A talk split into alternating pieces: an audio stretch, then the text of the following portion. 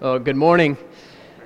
I'll, uh, I'll add my welcome to Travis's. My name's Wilson. I've met a, a, handful of you here, but it's really good, really, really good to be here. Um, so thanks for having me this morning. Um, you already don't trust me because uh, of that terrifying gospel passage that we picked out. It's like, dude, you're a guest preacher. Pick, you know, pick something comforting. What is going on with that? Um, and we'll get there. We'll get there this morning. Uh, today, our readings Today, our readings have us fast forward to the very end of all things. The very end. And when God wants to depict the great end of history, the culmination of all of his faithfulness to every promise that he has ever made, how does he do it? How does God in the, in the Bible depict uh, the end of all things? And he does it using the imagery of a meal. So, 700 years before Jesus even came on the scene, God's people were already anticipating that this is how it would all end. Right? That's our reading from Isaiah 25. On this mountain, the Lord of hosts will make for all peoples a feast of rich food. He'll swallow up death and wipe away every tear at, at this great feast. And then in the very last pages of the Bible, Revelation 19, what we read, Hallelujah, the marriage of the Lamb has come and the bride has made herself ready. Blessed are those who are invited to the marriage supper of the Lamb. And then we have Jesus telling this terrifying parable, right? And all of a sudden, it's obviously the same wedding banquet that we read about in Isaiah and that we read about in Revelation. But now there's this note of warning that is blaring over the entire lovely scene. And I don't know about you, but this is like one of those parables that you just kind of want to skip over. And all of a sudden, I, I feel nervous about this feast instead of excited about it. Why does Jesus tell us this parable? Well, let me suggest he tells, this, he tells this parable because at any cost, he would not have us miss out. There will come a day when all history will end not with a bang and not with a whimper, but with a fresh beginning. World without end, a feast of joy and laughter.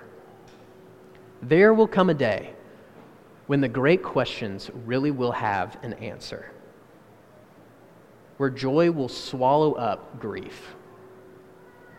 It's hard to even begin to imagine that there is some joy, there is some healing that will finally silence evil the evil of a mass shooting that, that will finally silence the grief of the death of someone you love. Or many things that never make a headline or maybe never even make a conversation with another person. Right? That internal, that restless angst that every single human being carries within them. That search for happiness and for consolation that we are all on. Someday, someday, there will be a great resolution to all those things there will come a day when death is swallowed up in victory, a feast day. And Jesus would by no means have you miss out on that day. He would woo you, and he does many times. He would say harsh and difficult words, and he does. He would give his own life, and he did. So, what I really want to show today what I really want to show today is that the resounding theme of this parable, believe it or not, is joy. It really is. And the reason that this parable stinks is because in the parable, again and again, people are rejecting the offer of eternal joy. And so, in light of that, we've got, I've got one question I want us to ask us today, and it's this How do we participate in the great wedding feast of joy? How do we participate in it? Okay, first, uh, the first thing we're going to see is that we accept the gracious invitation. So, to participate in the feast, we accept the gracious invitation. Okay, now look, a very important part of this parable is not missing uh, very important details. So, this is the case with all of Jesus' stories. There is not one detail uh, that is there by mistake or that can be passed over, right? They're very carefully told. So I want you to put yourself uh, in the shoes of one of the servants that's standing next to this king who's about to give this great banquet. So look with me at verse 2 if you've got a Bible in front of you. Uh, verse 2 of Matthew 22. The kingdom of heaven may be compared to a king who gave a wedding feast for his son. Okay? So put yourself in the scene. You're there. You're in the middle of the hustle and bustle of things. The lights are going up, the food is getting prepared, it smells amazing. There's last second things. Uncle, you know, Robert, whatever, was supposed to bring this and he's still not here, so you send out somebody else to go grab it. And there's like the buzz of excitement right before the wedding happens, okay? You're there. And so the king then gives the order for the servants to go out and tell everybody it's ready. We're ready. Now, listen, this isn't just any guy inviting folks over for dinner. This isn't, I just, hey guys, I threw some burgers on the grill if y'all want to come over. This is a wedding feast for a king's son. So the RSVPs went out months ago. All this is is letting people know it's ready. You guys can come on. And to be invited to the wedding feast of a king's son means you are a considerable guest of honor. So there's, there's no saying no to this, right? You go. Which is why what happens next is so shocking that the guests of honor reject the invitation. Verse 3 they would not come. Literally, they were not wanting to come, they just didn't want to. So just stop for a second and imagine. If you prepared a wedding feast for your child, which I would guess many of you have done this, right? And you sent out the word to everybody that's already RSVP'd, everything's ready, come on. And everybody just kind of said, I, I, don't want to. Like, I'm going to go back to work. Or, ah, I'm busy today. Or, like, I'd rather do this other thing. I'm going to go on a hike. You know, that would be incredibly painful. It would be very hard, it'd be impossible not to read that as a personal insult it'd be impossible not to read it as, I, I don't care about you or your family. But what happens next is equally shocking. The king sends out a second invite, which would not have happened. Verse 4 Tell those who are invited, See, I've prepared my dinner. My oxen and my fat calves have been slaughtered, and everything is ready. Come to the wedding feast. God is depicted here as he is again and again in Scripture, stooping down to a level of shameless vulnerability that most of us try very hard in our day to day lives to avoid. No one likes looking like a fool or being embarrassed. But God, if you can, if you can wrap your minds around this, God is okay with looking weak, even pathetic if you read, this happens again and again throughout the prophets. The humility of God. Why? It's because so people can have every chance to join the feast. God will stoop down. And yet they reject him again. And they even kill his servants, if you look at verse 5. And it's at that point that, uh, that we realize that the first level of understanding this parable is that it's just telling history, straight up right? The nation of Israel are the guests of honor. They receive the first invites to the wedding feast of God's Son, Jesus the Messiah. And yet, as we read throughout all the Gospels, they reject this invitation. They reject this Son. And the parable tells us the king got angry and burned their city. Well, in AD 70, the Romans came and burned the city of Jerusalem and destroyed the temple, and it was never rebuilt. Jesus is just telling in parable form what has been happening and what will happen in the imminent future. And that rejection is awful, but it's also the case for one of the chance for one of the most amazing moves in the plan of God. And it's that the invitation goes out to the ends of the earth. We see that in verse 9. The king tells the servants to head out to the roads and bring in just whoever will come in. And they do. They bring in whoever they can find, good and bad. And we see that play out in the Gospels. The people who come and eat with Jesus are people like Zacchaeus, thieves and swindlers. They're, they're prostitutes and sinners. They're the blind, the disabled, the people who are excluded from every other influential and religious sector of life. Those are the people who come in and dine with Jesus while he's on earth. But then it's also people like Joseph of Arimathea, a wealthy man It's also people like Nicodemus, a Pharisee with considerable religious influence. It's also the Roman centurion, an, an influential and powerful leader. The thing is, it doesn't matter. The only thing that matters is accepting this invitation that God has given out. So, what makes a person want to accept God's invitation? What's this have to do with you and me? What, what does this have to do with the people in this room who today are hearing this invitation? What kind of posture of heart makes us desire to accept this? Well, let me suggest that among other things, it's a sense of hunger. It just begins with desire, it begins with need. Remember, Matthew is the gospel in which Jesus says, Blessed are those who hunger and thirst.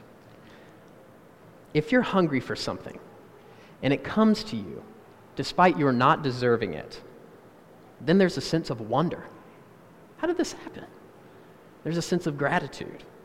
Hunger, wonder, gratitude. That posture lends a person to accept the invitation. And that's why the first guests rejected it. They simply did, they did not want to come. They had other agendas, they had other priorities. Their own self love, their own will to hold on to their own power, shut them off from being able to even hear that good news of great joy had come on their doorstep. So, if you're here today and your sense of hunger has deadened, if it's just gone flat, you're like, man, I, have got no sense of wonder. I've, my, my gratitude is just like emptied out. If other things have, have taken over your heart and you know you should want this, you know you should throw off everything and run after Jesus, you know you should be what fired up for this, but you just it's just not there, then ask ask God. Ask God for help. Remember how kind this king is. Remember how gracious he is. If you don't desire it, and we all get to that point in our regular lives, then desire to desire it. Just get in God's presence and, and look at your life. What things are numbing my heart to not be able to hear the invitation into joy that I'm being given today? Maybe it's some things you're doing, maybe it's things that are completely outside of control, that are, that are just numbing you. Whatever it is, it can be brought before the Lord and you can say, My soul is hungry and my soul is thirsty. Show me that it's for you. Show me that you are, you are the one place where I can find my hunger and my thirst satisfied. You can come to Him in that way. The gracious invitation, wonder at it, stoke a desire for it, accept it. That's the first step. How do we participate in the great wedding feast? First is just accepting the invitation, right? And second, Second, we have to participate in transformation. So we accept the invitation and we have to participate in transformation. So if you thought the part of the parable where the, the king gets angry and the city gets burned was scary, you just skip down to 11 through 14, and that's even scarier, right? So the wedding hall is filled with guests, and the king comes in to see, all right? It's actually the perfect word for judgment. It's just to observe, to, to look at what's going on, to examine and he sees one man there without a wedding garment, and the man can't answer for this. And so the guy is bound up and he's thrown out where things are not good, right? And then there's a warning that seems to threaten everything that we've just said. Few are called, uh, many are called, but few are chosen. And the warning here really is razor sharp, and I don't want to duck it. There's this focus on this one man in the party, and I, and I think that is to, for us to zoom in and look at ourselves and say, okay, hold on, and, re- and consider well what's going on. But there are several things that can help us understand this and understand how, it's, how Jesus isn't undoing everything else that he's about in his ministry. And the first thing is just to notice again why this guy gets thrown out. Notice the guy does not get thrown out of the feast because he's a bad person. It says that the servants came and gathered the good and bad and brought them in, and the king did not come in and observe and find all the bad people and throw them out so that only the good people are left. That's not the way Jesus told it. Right? There's one person singled out, and his, his offense is this that he doesn't have a wedding garment on. So then the question, of course, is what is this wedding garment? If we follow the stream of how, um, like if, if this was like a whole series in Matthew right now, we're just following the stream of how Matthew talks and how he presents the kingdom, we see that this garment really is about participating. It really is about participating in the kingdom. It really is a holy life, doing justice, loving mercy, walking humbly with your God. It's the fruit of the Spirit love, joy, peace, patience, goodness, and all the rest. And if there's any doubt, our, our passage in Revelation made it clear. The bride is granted fine linen to wear, and then Revelation 19:8 says, "The fine linen is the righteous deeds of the saints." So how does this fit with everything we've said so far? Is this some sort of bait and switch? There's a gracious invitation, come as you are, all you have to do is receive, but then now that I'm here, I better earn it. Right? If I don't live up, then the king's going to come in and I'm going to get tossed out. But again, notice the important details. The garment is not the garment of dreary legalism. It is not the garment of anxious toil. Again, Jesus could have told it that way. He could have said, The king came in and saw that one of the slaves was not wearing work clothes, and so he threw that slave out. And that's not the way Jesus told it. There was one person not wearing a wedding garment. And a wedding garment is first and foremost a garment of joy and celebration. I've, I've never met a bride who took no joy in getting ready for her wedding, even though it takes like hours right? And even like you all have gone to weddings, even when you're getting ready for a wedding, there's like, you're looking good, right? You're looking fresh. Like there's sort of a joy getting ready for that wedding. It's, it's getting ready for the celebration, to celebrate this thing that's, that's going on. Um, my favorite picture of my wife, Callie, is this one right before our wedding where she's putting her, uh, putting an earring in. And I love it because there's just like pure joy and peace on her face. And then she married me and it got real. But like there was this moment, you know, where she was at peace right before. There's one guest at this feast who was there but had not joined in in any way on what the feast was actually about. The one without the wedding garment is the one who strangely accepted an invitation but refused to participate in any sort of transformation.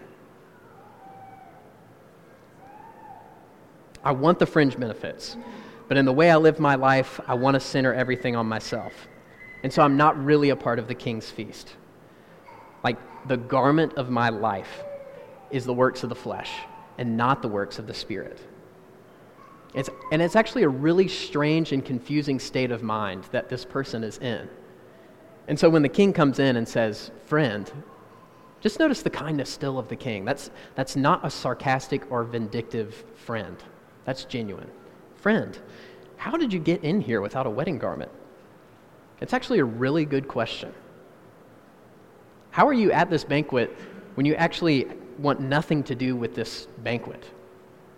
How are you at this wedding and yet you're protesting the wedding? You didn't even dress up for it. Um, one writer put it so well. We want this parable to stop at the inclusivity.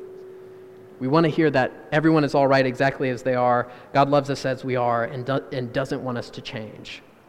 And it's true. All the outsiders came to Jesus the blind, the lame, the sinners. His love reached them where they are, but his love refused to leave them where they were.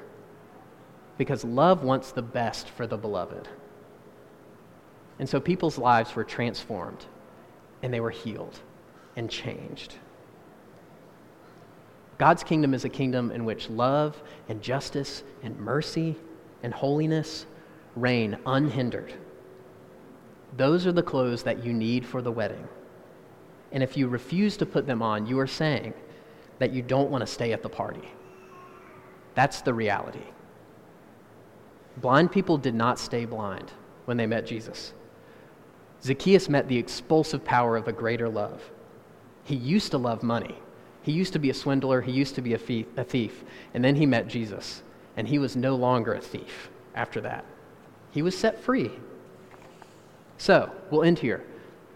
What's it look like to put on this wedding garment of transformation, joy, and celebration? There's the good news. It's not a dreary thing. It's walking in the light of life. It's walking in step with the Holy Spirit. So Philippians 2, verse 12 says this Work out your own salvation with fear and trembling. What? For it is God who works in you, both to will and to work for his good pleasure. It's working alongside with God. This is just the joy of having God in your life, guiding you, healing you. And can it be painful? Absolutely. Yeah, it can be painful to throw off the old dead ways. Like it'll feel like death, but with Jesus, every time there is death, there is better resurrection. Right on the other side of that. It's stepping out of our old rags of slavery and misery and into the wedding garment of joy and freedom and peace. Putting on the wedding garment is experiencing freedom over time. It's the feeling of getting clean. It's getting free from the hell of our own self centeredness with all its anxiety and hatred and bitterness and loneliness. It's being freed from the dark forces and being transferred, transferred to the kingdom of, of God's Son, of His beloved Son. The parable is a warning. The parable is a warning. Take it seriously, but not in miserable, anxious self effort. Absolutely not. It's open, opening yourself to God, it's receiving, it's working alongside with Him. These are all those like stay awake and be sober warnings that are in the New Testament. Don't let the deceitfulness of sin deaden you or numb you. And anytime you see it doing that, that's the like, wake up, get sober again. Like, this is numbing me, this is deadening me, come back, right? When you fail every day, don't give up, just get clean. It's like the parable of the prodigal son. We don't have to go all the way to a far country in the slop buckets before we come to our senses, you know? I think a lot of times our growing can be we just get to the back fence before we realize what we're doing and turn around. And we already know that the Father is running towards us. And so I'll leave you with this to remember the words of Jude, Jude 24. Now, to him who is able to keep you from stumbling and to present you blameless before the presence of his glory with great what? Joy. Let's pray.